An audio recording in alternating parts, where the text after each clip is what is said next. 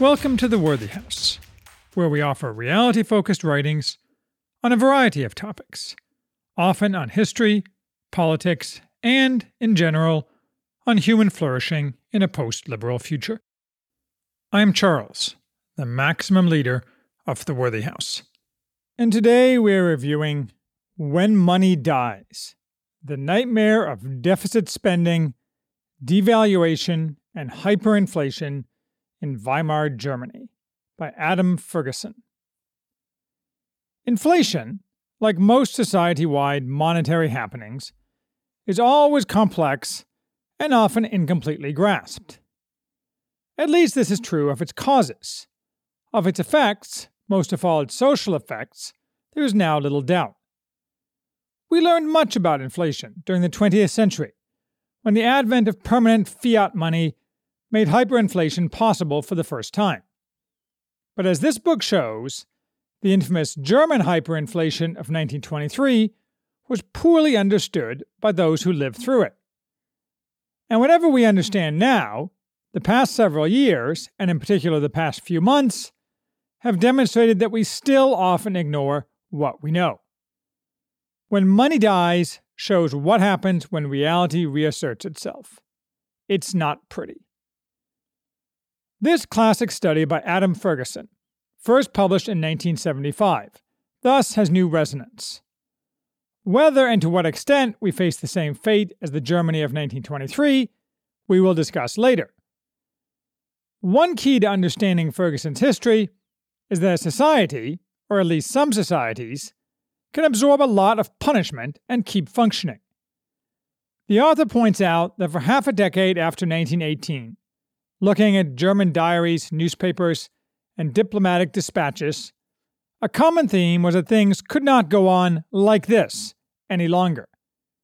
Yet they did, and they got worse, month after month, year after year.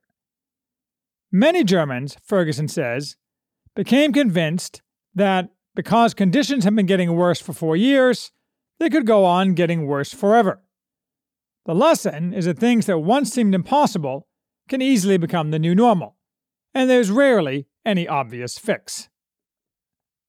As with most modern inflations, the process began sometime before it spun out of control. It started during World War I, when the German government decided that borrowing, not taxation, would finance the war.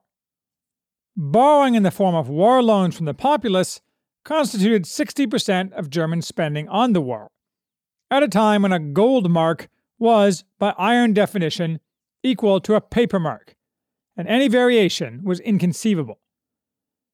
The Bank Law of 1875 had required currency to be backed one third by gold and two thirds by loans to adequately capitalize borrowers. I.e., if I understand this correctly, fiat money was limited to being sent into circulation by borrowing by those who could repay.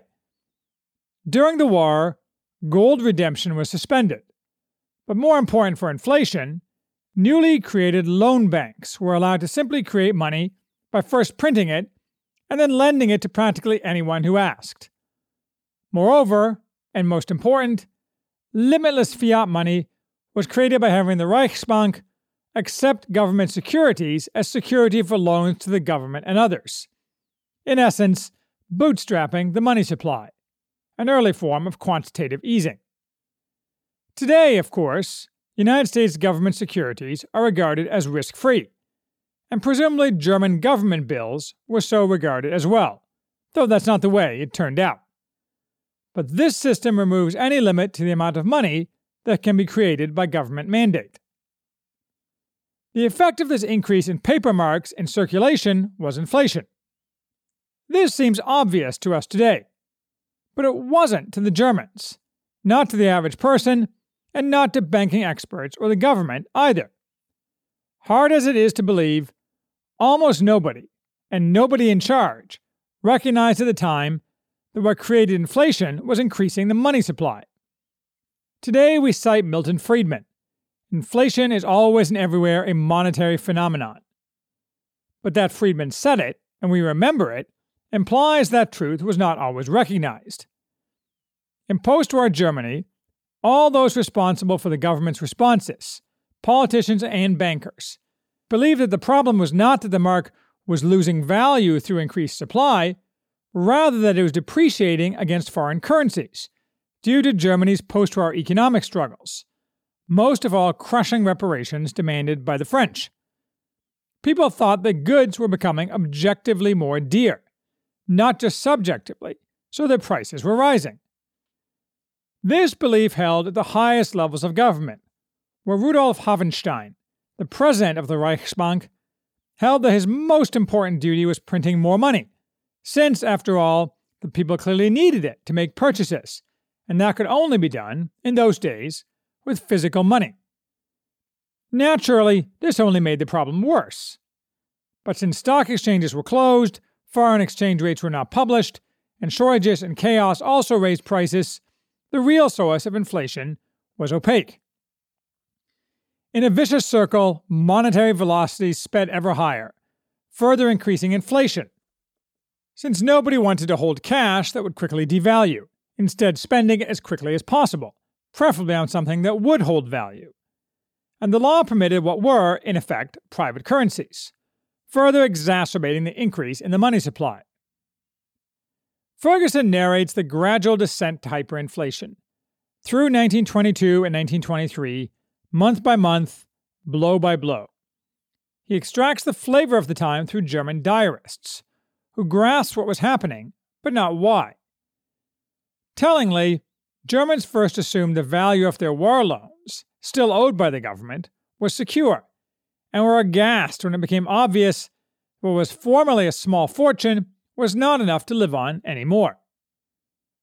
But that was merely a small element of the pain and confusion.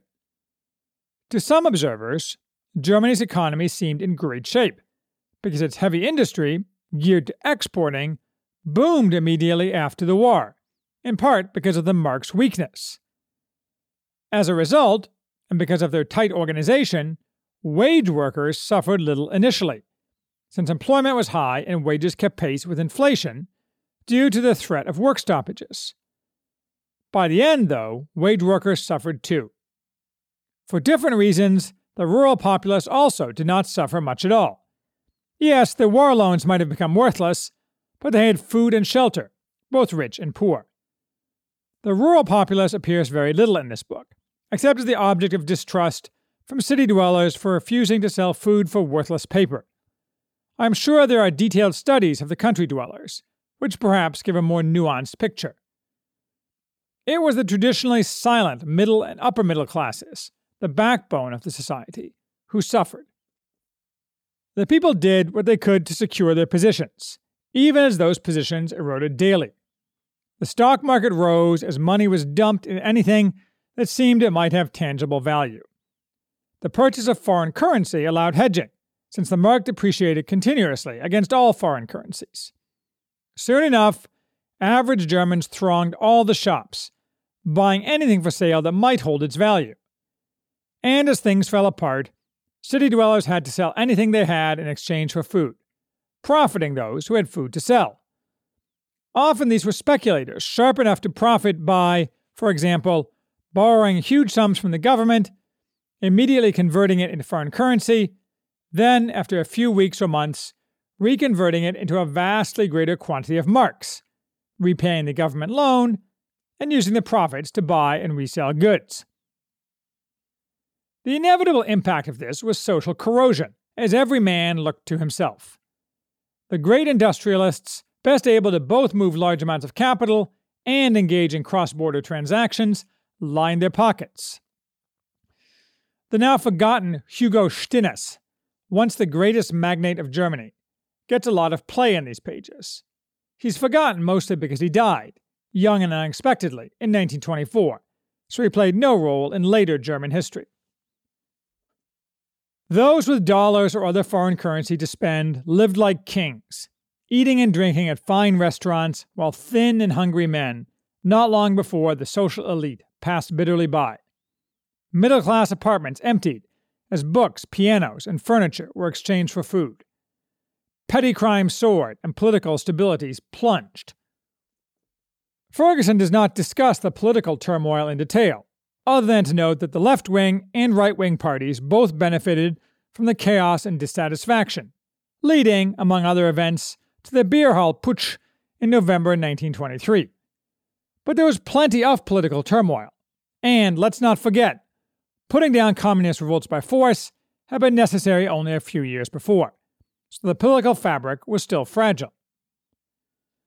Much else was happening in 1922 and 1923. For a time, Germany pulled together during the occupation by the French of the Ruhr. But the general path, financially and socially, was clearly downwards, and rapidly. The government tried to plug the ever increasing gaps in its budget and meet French reparations demands by taxation, leading first to tax evasion and then to failure to collect any but a fraction of the value taxed, as inflation eroded tax receipts to nothing between the passing of a law and the collection of the tax. But the government, perfectly aware of the problem, though not of its roots, refused to take any real action.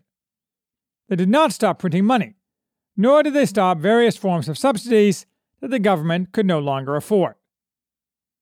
Politicians and bankers were caught between two stones, aware that reversing inflation, if they could, would cripple German industry, resulting in massive labor unrest and likely chaos, but also aware of the deleterious effects of the inflation on the rest of the German populace. In essence, to the extent there was any coherent policy, the government tried to steer a non existent middle path, hoping to muddle through, while looking for foreign help to stabilize the currency through loans, which were not forthcoming. As with most middle paths, this accomplished nothing. By September 1923, though, with inflation accelerating to inconceivable speed the desperate government took measures to suspend the Constitution and passed laws to confiscate foreign currency, gold, and other precious metals, and increase the penalties for evasion. Warrantless house searches were authorized, and incitement to disobedience led to prison. City dwellers began organizing expeditions to loot the countryside. The government tried half hearted schemes to issue money, backed by agricultural goods such as rye or mortgages on agricultural land. None of this had any effect at all on the core problem, which is that everyone did what he saw that he had to do. Whatever respect for the government was left disappeared when resistance to the French in the Ruhr crumpled and contempt for the Republic and its servants became almost universal. So, what solved the problem, given that something that can't go on forever won't? In essence, an agreement by everyone to accept their losses and pretend that things were normal again through the device of a new currency, the Rentenmark, brainchild of Hjalmar Schacht, the new commissioner for national currency. One Rentenmark, put into circulation in October 1923, was again equal to one gold mark, and Rentenmarks were put into circulation at the point where one gold mark precisely equaled a trillion paper marks, for easy figuring of conversion. The Rentenmark was backed not by gold, which had all disappeared from government coffers, most of it gone to the French, but by mortgages on landed property and bonds on German industry. I don't really understand this. It appears that money was put into circulation by those with property borrowing money using their property as a guarantee, such that the amount of currency was limited by the value of those properties. And the value of those properties acted as a type of fixed index against which the currency could be valued, though not exchanged. The effect of this conversion was, however, to eliminate all assets denominated in paper marks, which meant that savings were now completely gone, with no hope of return, as were all debts based on paper marks. Whether the debtor was the government, as with war loans, or a business, or a private individual. The Rentenmark was a collective delusion, however. It is not clear how much this was understood at the time. As with inflation being a monetary phenomenon, they understood less than we do. The mortgage guarantees were essentially illusory, yet the Rentenmark's value held steady, because the populace either willed it to be so or did not really understand. In fact, the Rentenmark was not precisely legal tender and not convertible into any hard asset. Paper marks and private currencies continued to circulate and be printed, on a reduced scale, though. On the positive side, Schacht ensured some degree of confidence in the new currency by forbidding government borrowing through central bank discounting of government bills, which had been the major initial cause of the hyperinflation. Regardless of the precise mechanism, things began to return to normal because of the Rentenmark. The new normal was not like the old normal, though. Social ruptures are hard to cure, and when they are cured, the new society is much different. Trust was in short supply. No surprise, there was a lot of irrational thought and scapegoat seeking. And again, no surprise, much of this was directed against the Jews, whom most people viewed as in some uncertain way responsible. Some Jews did profit, of course, having liquid assets and cross border connections, but so did many non Jews, yet blame attached to Jews in general, not specific Jews. The peasantry, unwilling to take paper marks for food, called them Jew confetti. Many people to whom poverty had been a mere abstract concept were now desperately poor with no path to get back their social status. Of course, not all societies are equal, and Germans are, or were, much better at recovering than nearly any other society in history. Various laws were passed to try to offer a few pfennigs to those with worthless mortgages and bank accounts, and to adjust taxes, all of limited real benefit to the populace. It was a hard road, made harder by many businesses shuttering and unemployment soaring. Since businesses had artificially expanded during times of distorted credit and foreign sales based on the weak mark. Nonetheless, the economy strengthened and continued strengthening for a few years, until the Great Depression. But that is another story. So, could this happen here? Probably not, no matter how much money we borrow or print to cover our government's sins, as long as all currencies are fiat currencies and the dollar is the world's reserve currency. As with the Rentenmark, though, continued faith in fiat currency is in large part a collective delusion. If that ever fails, probably from some collapse in faith in both the government and the future, perhaps combined with a new reserve currency, all bets are off. In the modern world, too, it's not necessary to run physical printing presses, thousands of which worked around the clock for the Reichsbank in 1923. Infinite money can be created by pushing a button, and velocity accelerate to hyperspeed by the internet and credit cards. What a hyperinflation would look like in a modern advanced society, I don't know. That Zimbabwe has experienced a recent hyperinflation is unlikely to lend us much of a clue. But I do know that we're not Germans, and our social cohesion is already on the ropes, so our society would likely fracture permanently, not weld itself back together like the Germans. In fact, such a scenario is the backdrop for Lionel Shriver's excellent dystopian The Mandibles, where a new global currency backed by commodities, similar to John Maynard Keynes' proposed Bancor, underwrites a new Chinese hegemony. In that book, the United States can do nothing, since it has become a stupid stew of irrational and hate filled identity politics, where the ruling classes reject any attempt at objective excellence and achievement and insist that their failures are due to racism and wreckers. A silly fantasy, though, of course, since we know that such a thing could never happen here.